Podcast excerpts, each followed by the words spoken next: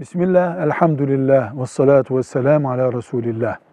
Ezber bildiği Kur'an surelerini veya ayetleri unutmamak için insan ne yapmalıdır? Bu meseleyi hafızlık açısından ele almayalım. Hafızın çaresi yok. Sabahtan akşama kadar, akşamdan sabaha kadar Kur'an'la meşgul olacak. Hafız, ümmeti Muhammed'in Kur'an emanetçisidir. Sıradan bir insan değildir. Bu ümmetin en şereflisi, en sevaplısı, en hayırlısıdır. Kur'an'a ömrünü feda edecek.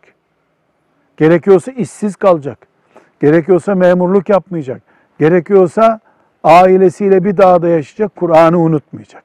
Bunun dışında, hafızların dışında Kur'an-ı Kerim'den mesela Mülk suresini, mesela Yasin-i Şerif'i, mesela Cin suresini ezber bilenler unuturlarsa vebale girecekleri belli bir şey. Hani vebale girmemiş olsa bile ortada bir gayret var, sevap menbaı var.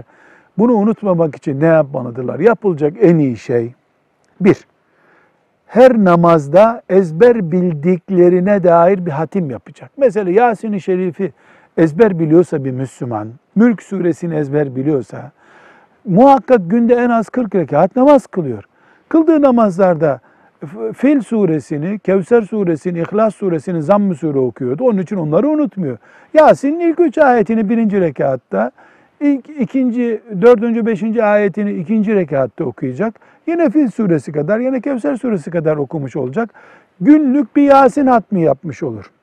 Asla Kur'an-ı Kerim'den ezberini bir daha unutamaz. Çünkü en az, en az ayda bir defa ezberlerinin hatmini yapmış olur.